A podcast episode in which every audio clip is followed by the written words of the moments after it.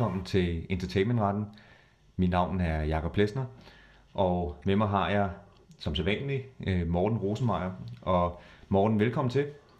Hvordan går det hos dig? Hvad har du haft fokus på siden øh, sidst? Det går godt, Jacob. Tak fordi jeg måtte komme. Jamen, jeg har jo haft fokus på, hvor spændende det er med vores øh, podcast her om entertainmentret, og om alle de utrolig mange øh, lyttere fra øh, brede, store dele af samfundet, der tuner ind og finder os via LinkedIn og andre steder og lytter med på, på Spotify også, hvor det også ligger. Så det har i høj grad været det, der optog mig. Det må man sige. Ja, vi prøver at finde vores ben med, med podcasten, øh, og har startet lidt med nogle temaer, øh, som vi også vil, øh, vil fokusere på i dag, hvor øh, at det, som vi har øh, tænkt, vi skulle snakke om, det var konceptbeskyttelse. Øhm, og konceptbeskyttelse, som vi vil snakke om, det Morgen, jeg kunne jeg godt tænke mig, var, kan man overhovedet beskytte koncepter? Øh, TV-koncepter, jeg tænker på sådan noget som, øh, hvem vil være millionær, øh, X-Factor, gift ved første blik, og alle de andre spændende quizshows øh, og, og reality-serier, som man kan finde. Øh, og man kan beskytte franchise, som øh, hvordan man indretter en butik, eller hvordan man indretter McDonald's. Computerspilskoncepter, alt fra i min ungdom, så var det Osvald og Hugo, som huserede øh, på, øh, på TV2. Og nu er det, eller det er jo ikke engang nyt, men nu kan det være spil som Subway Surfer og lignende. Ting, som faktisk minder lidt om mm. øh, hinanden i, i koncept. Er det noget, der kan beskyttes? Mm. Øh, Morgen, kan du ikke gøre os klogere på den jo. del? Jo. Øhm, man kan jo starte med at spørge om, hvad man egentlig mener med et, et, et koncept, og der må være forskel på, øhm, om man fokuserer på for eksempel butiksindretninger eller på tv-kviser og øh, sådan noget. Ikke? Altså, jeg vil, vil mene, at øh, øh, hvis man nu starter med, med sådan tv-koncepter, for eksempel Landmand søger kærlighed, eller Hvem vil være millionær, eller sådan noget, så betyder et tv-koncept øh, de sådan overordnede rammer eller regler, som ligger bag en, øh, en øh, flerhed af øh, tv-udsendelser, der fokuserer på, øh, eller der ligesom på en eller anden måde har samme kerne. For eksempel øh, bagved... Øh, øh, hvem øh, er millionærquizudsendelsen, ligger der et koncept, der siger, at øh, øh, man har så og så mange livliner, øh, verden er en kendt tv-personlighed, øh, hvad hedder det, spørgsmålene øh, bliver sværere og sværere, og man øhm, øh, kan vinde en million osv. osv. Og til sidst, hvis man vinder, kommer der konfetti, konfetti ned øh, fra loftet. Alle de øh, regler, som... Øh, øh, styre, hvem vil være øh, millionærquizzerne, øh, øh, er konceptet bag øh, og det er ligesom til stede i alle de mange forskellige quizudsendelser, hvor selvom der er forskellige medvirkende og forskellige spørgsmål osv., ikke? eller bag Landmand søger kærlighed, som øh, min kone ser, selvom jeg har øh, prøvet at, at skrive ind. Bag landmand... Øh, det har du aldrig set selv? Nej, det har jeg sandelig ikke. Jeg kunne, det nej, det kunne jeg sandelig aldrig, aldrig drømme. Jeg, jeg har lige set lidt med for at se, om det var noget, min kone tog øh, skade af, men der har selvfølgelig ikke været tale om nogen reel indlevelse fra min side. Nej, altså bag landmand søger kærlighed ligger der et koncept gående ud på, at øh, nogle landmænd, der gerne vil møde kærligheden, øh, får breve fra øh, interesserede øh, potentielle partner, og så kommer de der partner ud på gården og prøver at køre traktor og øh, så videre, og så videre, og så er der en udvælgelsesproces, hvor de bliver sendt hjem igen, og de bliver altid utrolig kede af det, de der stakkels personer, som gerne vil have, som havde set hen til at kunne score en landmand, om jeg så må sige, og det var rigtig synd for dem. Bag, øh, de siger forskellige ting i de der landmand søger kærlighedsudsendelser, og det er forskellige landmænd og forskellige potentielle partnere, der er med, men øh, det hele bindes sammen med nogle helt overordnede regler, øh, og, de, og disse regler er konceptet. Næste spørgsmål er så, kan det beskyttes ophavsretligt, sådan et koncept der? Øhm, og sådan en gammel, øh, forstokket ophavsretsjurist som mig, eller også som dig selv, jeg har haft noget. Der er det ikke helt ung mere, ved jeg. Øh, det er snart det skarpe hjørne, vi er ude i, ikke? Der er radiotavshed herovre. Ja, det kan jeg. Jeg høre. Der er god grund til. Nej, hvad hedder det? Øh, for sådan nogle forstokker nogen som os, så er svaret på spørgsmål om koncepter kan beskyttes ophavsretligt. Nej, det kan de ikke. Fordi øh, vi har jo lært, øh, helt tilbage fra vi startede på jurastudiet, at ophavsretten kun beskytter værker i en konkret form, men ikke de abstrakte idéer, der ligger bag. Øh, for eksempel, man beskytter det, der står i en bog, men ikke den stemning, dens morale, dens øh, hovedbudskab. Ikke? Øh, det er en ubeskyttet idé, øh, og det beskytter man ikke. Eller man kan beskytte et, et hus, men man kan ikke beskytte den idé at bygge hus af et bestemt materiale, for eksempel mursten, øh, øh eller at huset skal have en bestemt højde eller sådan noget. Det er øh, idéer, og det beskyttes ikke. Og derfor, hvis du tager for eksempel sådan noget som Sønings øh, kommenteret ophavsretslov, som mange af lytterne måske kender, og slår op under formater, så vil du finde en enkelt sætning, der står, formater kan ikke beskyttes, eller formater nyder næppe opholdsretsbeskyttelse. Det er den traditionelle øh, tilgang. Men øh, jeg tror nok, at hvis man sådan studerer domspraksis ude omkring i, øh, i verden, øh, så når man, må man nok nå frem til, at øh, den traditionelle måde at se tingene på nok ikke er nuanceret nok øh, i dag. Fordi øh, det er ganske vist rigtigt nok, at man ikke kan beskytte idéer, øh, forstået som de rent abstrakte bagvedliggende indslag, der ligger bag værker, men man kan dog på den anden side godt øh, beskytte værkers øh, struktur øh, i en anden forstand, forstået som den måde forskellige indslag i værkerne er udvalgt og sammensat på. Øh, man siger for eksempel, at det kan være en krænkelse at eksempelvis øh, viderebearbejde en skønlitterær bog øh, og gøre den til en ordløs øh, tegneserie, hvis den skønlitterære bogs øh, struktur, handlingsforløb og komposition, og hvad man nu kan hæfte ord på det, går igen i... Øh, i hvad hedder det, den ordløse billedbog. Man har i den situation ikke bare nøjes med at tage øh, værkets idé, men dets konkrete struktur og komposition, og det er en opholdsretskrænkelse. Eller øh, hvad hedder det, både du og jeg har sikkert, øh, eller hvordan jeg er entertainment ret, underviser også i brugskunst, det gør jeg måske ikke. Ah, vi, vi kommer ind på det også, fordi ja, ja. Øh, vi kommer ind på alle aspekter. Men det, Morten, bare lige for at forstå det rigtigt, det du siger, det er, øh, hvis vi kigger på en ophavsretlig beskyttelse, så beskyttes idéer ikke. Det... Jeg, jeg, jeg, er ikke, jeg er ikke færdig nu. Nej, nej, nej, nej, lad mig endelig. Hvad, hvad hedder det? Jeg, jeg vil have sagt med, med brugskunst, ikke? der er den der gamle dom fra 61 øh, om et langt linjespisbestik, og spørgsmålet var, om det var krænket øh, af et andet øh, bestik. Og øh, der sagde retten, at øh, det der lange linjespisbestik, som sagen handlede om, øh, var beskyttet i kraft af sammensætningen af det rillemotiv, der var på skafterne, og bestikkets form i øvrigt. Der var mange, ord taler om, at man beskyttede øh, den måde, forskellige indslag var udvalgt og sammensat på. Og hvis man holder det op mod det der med formatbeskyttelse, Øh, kan man spørge sig selv, øh, hvordan kan det virkelig være rigtigt, at man ikke kan beskytte for eksempel, hvem vil være millionærkonceptet, øh, som jo altså i virkeligheden er en struktur sammensat ved udvælgelse og struktureret sammenstilling af en hel masse egenskaber. For eksempel det der med, at man har livligner og så også mange spørgsmål osv. osv. Og ud fra tanker af den art, Nej, eller der hertil kommer en ting til, nemlig at ophavsretten er jo ikke opfundet for at gøre sådan nogle gamle, forstokkede ophavsretsjurister som dig og mig glade. Ophavsretten er ikke til for vores skyld, det er også der er til for ophavsrettens skyld, han har sagt. Eller ophavsretten skal, skal tilfredsstille et behov i erhvervslivet og øh, i samfundet, og, øh, og hvis man derude oplever et behov for at beskytte formater, og det gør man, for de handles mellem tv-stationer osv., øh, så må ophavsretten laves om. Det er ikke formaterne, der må rette ind efter ophavsretten. Og nu, nu nærmer vi os pointen i her, ikke? og det er, øh, den skal også gå med noget jo, øh, det, det er, på trods af, at det traditionelle udgangspunkt er, at man ikke kan beskytte formater og koncepter, så er man ude i verden begyndt på at gøre det i retspraksis i stadig øh, stigende omfang, og ude i... Øh, i, øh, rundt omkring i øh, Europa og USA ser man stadig flere domme, som faktisk indebærer en slags øh, formatbeskyttelse. Okay, men så lad mig lige prøve at opsummere, for det er jo øh, helt fra helikopterperspektivet vigtigt at, at have overblikket.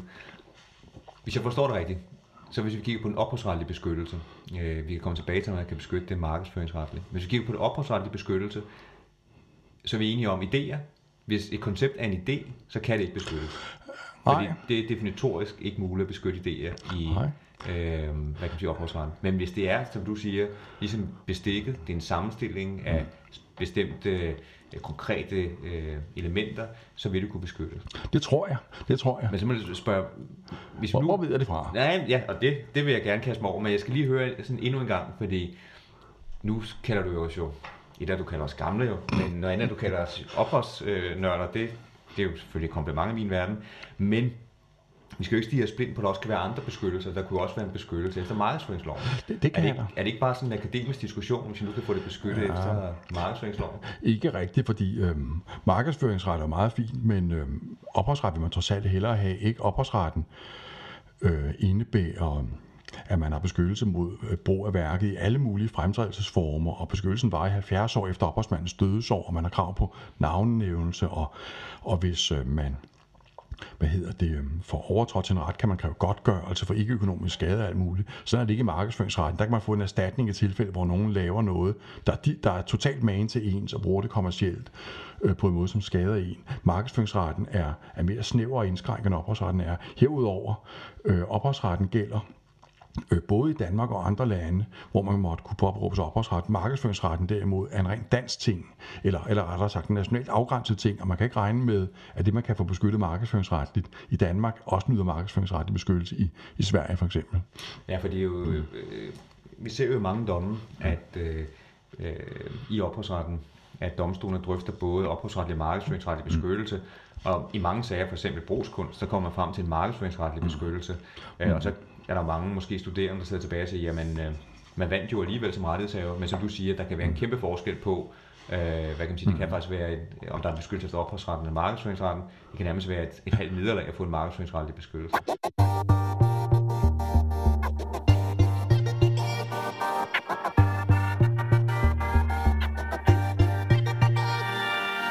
Jeg kan høre, du er, at du er, er klog ud, ud i øh, det område her, og det vil jeg gerne spørge dig nu. Hvilke, hvilke danske domme har vi om det her?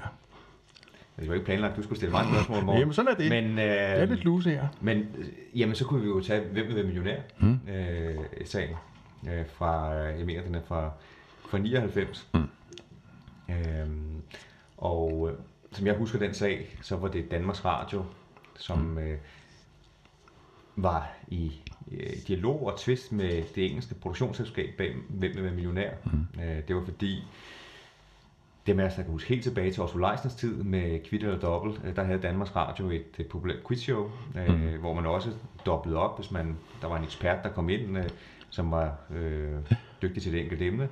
Og det har man så lavet en ny udgave nu med Alex Nyborg Madsen. Og øh, øh, spørgsmålet var, om det krænkede, hvem er millionær. Øh, og igen, som jeg husker sagen, jamen, så var der rigtig mange ligheder mellem de to shows. Mm. Det var ikke Otto Leisner, som i gamle dage, øh, hvor folk sad inde i en plastikkuppel, tror jeg. Ja, det, det var til sidst, når de skulle øh, have 50.000 kroner spørgsmål, så skulle de i en plastikboble for at gøre det dramatisk. Ja. Så, var der, så var der spænding på. Øh, her var det meget, meget tæt op af Hvem er millionær. Der var blandt andet de her, som du siger, livliner, mm. den måde, som hele showet så ud på, de her skærme, øh, publikum, øh, øh, hvordan verdens øh, entré var, og det, altså det hele lå op af, ned ad hinanden, og jeg mener, at Danmarks Radio anerkendte, at de havde lavet sig inspirere mm. af øh, det engelske show, øh, blandt andet i forhold til det her med livliner. Øh, og det sjove i sagen, som jeg husker det, det er, at øh, man fra rettens side går ind og afviser, at der er tale om et øh, koncept. Ja, jeg måtte ophavsretligt beskytte koncept. Ja, ja, lige præcis. Ikke? Fordi de sad og kiggede i Sjønings ophavsretslovskommentar. Det var det, de gjorde, ikke? Hvor der stod format, der næppe havde ophavsretsbeskyttelse. Undskyld, jeg har fortsat. Nej, nej, nej. Endelig, og, og, og, der, og der er nemlig det, der skete. Du kan ikke holde dig tilbage, morgen. Det var... Der er nemlig det, der skete. Øh, øh, øh, retten øh, lod sig lede af den der traditionelle måde at se tingene på, og sagde, formater har ikke ophavsretsbeskyttelse. Men til gengæld, øh, så sagde de, at der var en markedsføringsretlig beskyttelse. Ja. Men det, som er mærkeligt i den argumentation, det er, at man siger, der er ikke noget, selve konceptet kan ikke være beskyttet ophavsretligt, mm. men i princippet kunne showet godt være beskyttet som det konkrete optagelse af showet. Mm. Men der siger man, at der er så mange forskelle i det, at, øh, at de to shows ligner ikke hinanden. Siger man med den ene hånd. Med den anden hånd, der siger man så, men der er en markedsføringsretlig krænkelse, fordi de to shows øh, har ja, ja. Efter, efterligner hinanden. Så det, det er lidt, øh, jeg tror, man har læst op af det her med at sige... Øh, Jamen, ja, ja, og en, ja, en anden mærkelig ting er også, at øh, man sagde, at konceptet nyder ikke ophavsretsbeskyttelse, fordi ophavsretten beskytter jo ikke idéer, og så har vi heldigvis markedsføringsretten. Men også i markedsføringsretten er det et grundlæggende princip, at man ikke beskytter rene idéer. Ja, der skal være særpræg. Og... Ja, og en vis konkret karakter og sådan noget, ikke? Så betyder noget noget. Men det man i hvert fald kom frem til i sagen her, øh, dengang, øh, som det, det blev hæftigt debatteret, øh, det var ingen øh, beskyttelse af konceptet efter ophavsretsloven. Ja øh, men en beskyttelse efter markedsføringsloven. Og det er altså det, vi har snakket om, at det var en ja. halv sejr, øh, fordi mm. øh, markedsføringsbeskyttelsen er meget sværere end mm. den ophavsretlige. Men det var ikke det sidste punktum, der blev sagt i det her morgen, for der kom en, øh, en sag, som jeg ved, der ligger der meget på scenen. Det er i allerhøjeste grad, hvad hedder det, øh, det er en højstadsdom fra 14, og den handlede om Nettos øh, reklamefilm, som I måske kender derude. Øh, i, øh, Netto har, øh, da der kom tv-reklamer, øh, ret hurtigt efter begyndte Netto at have reklamer der, og det var nogle reklamer, som handlede om, øh, om almindelige mennesker, som handlede i Netto og fortalte om, hvorfor de gjorde det. Og så til allersidst kom der en kasseapparatslyd, og så stod der derfor hen øh, over skærmen. Og det var i sort-hvid? Ja, det var i sort-hvid, ja. Og så, og så kasseapparatslyd, og derfor. Øh, okay, kan du blandt der var en, en gammel reklame, en reklame om en øh, svensker, der stod over i Sverige og klagede så over broen, øh, og var godt sur over den. Så sagde han, det eneste gode i den bro, det er, nu kan vi komme over og handle i Netto. Og så stod der derfor, og kasse, kasseapparatslyd, ikke? Ja, det var en sjov reklame. Det, det var fint nok. Men så efter noget tid ville Netto have lavet en ny øh, omgang reklamer, og så var der noget med, at de kunne ikke blive enige med øh, Jesper Jargil, den oprindelige øh, producent bag Nettos reklamer, og øh, så gik det til en anden øh, reklameproducent, og fik ham til at lave en ny serie øh, reklamefilm, og disse nye reklamefilm øh, var sådan indrettet, at øh, de handlede om øh, ikke længere om folk, der handlede i netto. De handlede om almindelige mennesker i opslidende øh, arbejdssituationer og lignende. Og så til allersidst stod der, øh, det er hårdt at tjene penge, for mest muligt ud af dem. Og så kom der kasseapparatslyd og Nettos øh, logo. Øh, jeg kan blandt andet huske en, der, øh, der handler om en buschauffør, der sidder og kører øh, bussen, og bag ham er der sådan en anden fuld polterappen, der sidder og, og synger. Vi har en chauffør, og han er skide skør. og chaufføren ser rigtig træt ud. Og så står der det der med, det er hårdt at tjene penge, for mest muligt ud af dem. Eller der er en om en pædagog, som arbejder i børnehaven, og... Øh, og har alle mulige unge kravlen rundt på sig, og så godt træt ud, og så kommer det der med, det er hårdt at tjene penge for mest muligt af dem, øh, netto og kasseapparatslyd. Og spørgsmålet i, i sagen var, om øh, de der nye reklamefilm, øh, om almindelige mennesker i opsidende arbejdssituationer, der skulle få mest muligt ud af deres penge, krænkede den ophavsret, der knyttede sig til Jesper Jarkils oprindelige reklamefilm, som handlede om folk, der handlede i Netto.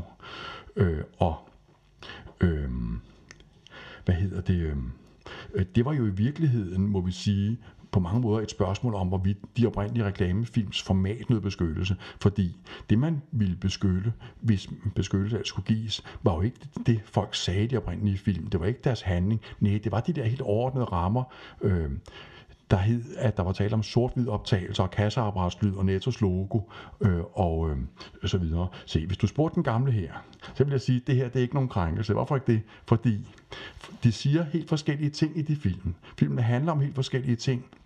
Det eneste film har til fælles er, at der er tale om sort optagelser og kasseapparatslyd, og derfor til sidst. Øh, men ved du hvad? Øh, højesteret dømte for krænkelse. De sagde, at øh, de nye netto-reklamefilm indebar en krænkelse af det oprindelige. Højesteret ville ikke rigtig øh, sige direkte, at det var fordi formatet med beskyttelse, men nøjes med at sige noget med, at filmen som sådan indebar krænkelse af hinanden, fordi det havde fælles argumentationsstruktur og sådan noget. Og hvis du spørger gammelfar her, så synes jeg godt nok, at den dom, den indebærer en øh, formatbeskyttelse øh, i, i dansk ret. Altså, eller den indebærer i hvert fald en beskyttelse, som er mindst lige så bred og udflydende, som, øh, som den, man, kunne, man kan se i visse udenlandske domme. Så øh, jeg, jeg synes sådan set, at Netto-dommen her i høj grad sætter et punktum på den diskussion, som man kunne føre i gamle dage om, hvorvidt tv-formater har beskyttelse eller ej. Det, det har de. Øh, se, du, du kan ikke gå ind og lave en, en reklamefilm for Netto i sort-hvid og med kassearbejdslyd til sidst, hvis der er nogen, der har gjort det før. Det er en formatbeskyttelse, jeg har haft, det kan jeg love dig. Der sætter du lige et punktum i øh, Sådan, en, en debat. der er ikke så meget der, du. Nej, men det, og der kan man sige, det er jo et modigt øh, udgangspunkt, fordi mm. når højesteret ikke har taget stilling til det, men ja. som jeg forstår det, så er det simpelthen fordi de to film, man ser, de har nogle strukturer, som minder om hinanden. Man skal huske på, Netto har der, der, der, der, der er mange, mange forskellige film. Ja, ja. Mm. Øh, der var, og en af dem det er en telefonsælger mm. i de nye film, der sidder, og så det andet det er en bokser i de gamle film. Så det er, ja. altså, det er kun hvad kan man sige, den helt strukturen i det, at det er bygget op som, der er noget sort-hvidt, ja. øh, der er noget lyd. Øh, man skal huske på, at Netto har jo far, øh, retten til deres farver og til, til deres logo, så det, hvis det er et gennemgående element, så er det jo Nettos eget. Øh, ja, der, der, der er du i varemærkeretten her. Ikke? Ja, ja, men, ja, bare, men det er jo sådan noget, ja, de selv har retten her til, ja, ja. det er jo ikke noget, man skal tælle, det, nej, nej, nej, nej, nej, det er du ret. Nej, øh, det skal man da tage ud af, at de ligner hinanden. Mm. Øh, men så siger du bare, det ligger så langt fra hinanden, at, øh, øh, at det i praksis er en... Øh... En, en formatbeskyttelse. En, der er en meget bred formatbeskyttelse. Det har vi også skrevet i lærebogen øh, i øh, immaterialret, som, hvor jeg står bag ophavsretskapitlet. Der står, at dommen sætter et punktum for øh, diskussionen, øh, fordi den indebærer en realitet meget bred formatbeskyttelse. Og så har jeg lagt mærke til, at der er nogen, der har udgivet en lærebog i entertainmentret, hvor de sætter spørgsmålstegn ved professorens opfattelse og siger noget med, at... Øh, at øh, det kan godt være, at diskussionen, der er blevet sat punktum for det, indtil næste sag, eller hvad det nu er for noget. Det er ham der Niki op for Kulturministeriet, der står bag det øh, kapitel, og det er jo øh, noget kedeligt noget. Ja, nu kommer der jo en anden udgave af lærebogen. Jeg må sige, Ja, det, som, det, som man kort, skal ja. drøfte med sagen, det er jo, om man kan sige, man, er der ikke en risiko for, at man overfortolker dommen måske i den forstand? Den er jo meget... Man har jo... Er det ikke, kan det ikke være udtryk for, at den er sådan konkret begrundet? Man skal jo huske på, Netto kunne have undgået hele den her sag. Og det er måske mm. endnu en lektie af det, hvis de har lavet en ordentlig aftale med Jesper Jarkel, hvor de har fået overdraget ophavsrettighederne. Den opstår jo som konsekvens af, at de ikke har fået rettigheden til det originale film. Men øh, lad det nu ligge. Men Jeg jeg forstår, hvad du mener. Jeg, jeg, der, det er rigtigt, der var tale om, om afbrudte kontraktsforhandlinger og sådan noget. Ikke? Jo. Men, men det er jo bare, altså, ja, ja, det, det er jo ikke en ophavsretlig øh, relevant ting, vel? Det, det, der, det, det, det er et markedsføringsretligt øh, as, aspekt, ikke? Det, det der med, at man ikke må afbryde kontraktforhandlinger og køre selv, er, er noget, markedsføringsloven siger, og det har ingen ophavsretlig relevans, øh, principielt set. Så det, man, man ved jo ikke, hvad der er foregået inde i højstrætsdommernes hoveder, selvfølgelig, vel? Men jeg vil mene, hvis du tager den dom der, så har du sort på hvidt stående. Øh, hvis du laver øh, nogle film, øh, som dem Netto oprindeligt lavede, så krænkes ophavsretten til dem af nogle film, der handler om noget helt andet. Og, og, og, øh, og det er ikke i, i dommens tekst hængt op på det der med de afbrudte kontraktsforhandlinger. Nej, der står det simpelthen, at, at, at det er sådan. Ikke? Der står i dommen, at man anvender samme øh, argumentationsstruktur Ja. og samme filmiske, visuelle og lydmæssige virke, virkemidler. Og der er jeg enig med, at hvis man tager hvad kan man sige, præmisserne direkte efter deres ordlyd, så er der åbnet sådan en ladeport til sager. Man har set lidt det samme i amerikansk retspraksis inden for, for musik, hvor der har været de her sager med to musiknumre, Ja. ligner de, krænker de hinanden. Og der kan jeg huske, at nogle af præmisserne i de her sager, der er bølgerne gået utrolig højt, øh, fordi man netop har været, øh, der er nogle dommer, som er gået med, øh, mm. hvad kan man sige, med der er, at der skal, der skal ikke så meget til, øh, for der er en krænkelse. Andre dommer har sagt, at hvis man gør det, så åbner man for utrolig mange krænkelsesager, fordi man har ikke rigtig nogen sikker grund. Hvis man bruger det her, Nej. så lige pludselig kan du godt have nogle, øh, hvad kan man sige, sager, hvor man siger, "Åh, er det ikke lidt den samme struktur, man brugte? Øh, er det ikke lidt den samme, hvad kan man sige, øh, struktur, man bruger det her melodikomprinummer, ligesom sidste år? Altså, Ja, ja. hvis Jamen, man helt tager det efter sin ordlyd, så er det... Jamen, Og der, der er det jo, for der der er jo en grund til, at man har det traditionelle ophavsretlige udgangspunkt, at man ikke vil beskytte idéer, man kun værker i en konkret form. Ikke? Fordi jo mere man beskytter, jo flere sager får man, og, og jo flere sager du får, jo mere bruger folk tid på øh, noget uproduktivt, nemlig at sidde og bekrige, bekrige hinanden i retten. Ikke? Så, så altså, hvis man har en, en højesteret, der siger, at øh, ophavsretten til reklamefilm kan krænkes af andre film, der handler om noget helt andet, så åbner du en ladeport for fremtidige øh, øh, krænkelsesager. Ikke? Så, så jeg synes også, man må Altså, vi har jo lært, vi jurister, at højstrætsdomme per definition ikke kan være forkerte. Det er et godt udgangspunkt. Og det er et godt sundt udgangspunkt. Spørgsmålet er, om vi her har nået, eller har nået til en dom, som øh, kan... Altså, jeg synes ikke, det er en oplagt... Hvordan skal jeg udtrykke? Jeg synes, dom, som jeg også skriver i bogen der, ikke? dommen går lige til grænsen for, hvad der kan forenes med det gamle princip om, at man ikke beskytter idéer. Det synes jeg altså også, den, den gør. Jeg synes ikke, den er... Det er ikke en indlysende rigtig dom. Den går langt i hvert fald, og man kan sige, den, øh, nu en af de amerikanske sager, det handler om sangen Blurred Lines, og det er måske en meget god, øh, hvad kan man sige, udgangsreplik på den del, fordi øh, der er ikke en helt øh, klar afgrænsning af, hvor linjerne går her, hvor går grænserne, øh, og øh, hvis man interesserer sig for området, kan jeg stærkt anbefale at læse øh, den amerikanske dom, for der kan man se de her dommer gå i flæsket på hinanden i forhold til den, det, man kalder en dissensdom, hvor de ikke er enige.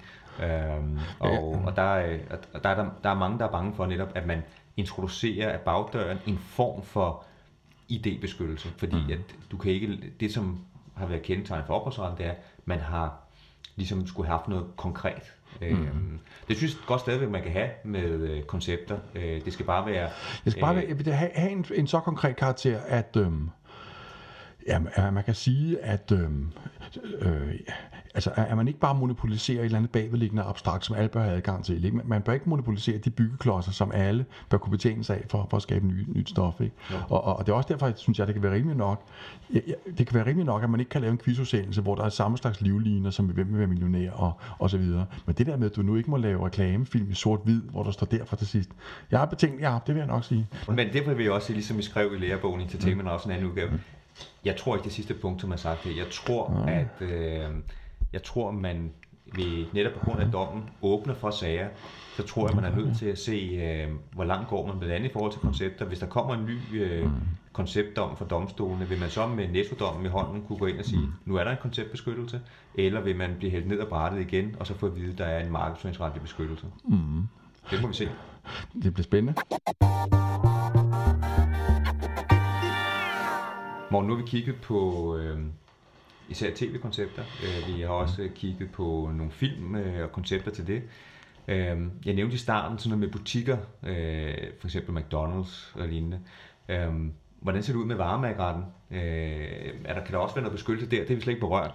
Og det kan det, øh, fordi øh, de har blandt andet været fra EU-domstolen, og de har sagt, at øh, en Apple Flagship Store øh, kan være et varemærke, og så er der også nogle andre sager, som viser, at, øh, at, vi, at sådan butiksindretninger øh, kan være beskyttede varemærker, hvis kunderne opfatter den måde, butikkerne er indrettet på, som en slags forretningskendetegn, altså som en slags symboler for øh, lige de butikker her. Ikke? Øh, så, så, jo, så jo, det kan de. Øh, det, det kan det. Så, så i varemærkeretten har man øh, øh, utvivlsomt en slags for, konceptbeskyttelse i forhold til butiksindretninger og sådan noget. Så hele den franchise-del, der kan ligge øh, i det. Ja. Øhm, der var også, husker jeg, sidste år fra udlandet, som du siger, der er mange udlandske sager, der er relevante. Øh, der var der en højestrætsdom fra Italien om mm. øh, en make-up-kæde, øh, jeg tror den hed Kiko. Men det var, det var, det var ophavsret. Det var ophavsret, det er mere for at sige, mm. hvis man har, øh, hvis vi snakker koncepter, nu, nu fokuserer vi på alt det spændende, mm. måske det som øh, øh, man kan se i tv øh, og lignende, øh, men hvis man er ude i butiksverdenen, jamen så kan du altså tage nogle andre regelsæt ned og sige, der er noget varemærker, ja, ja. der er øh, måske også ophavsret til, øh, hvad kan man sige, hvordan man indretter øh, en butik.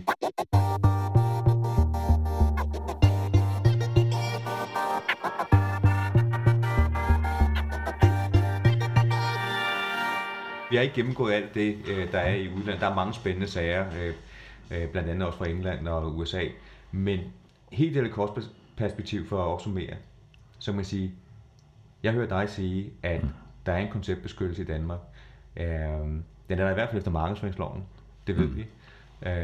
Du mener, at der også er en efter ophavsretsloven, selvom det ikke er fastslået øh, præcis. Der er fald noget i ophavsretten, der minder så meget om informationsbeskyttelse. Du skal virkelig øh, have stærke briller på for at se forskel.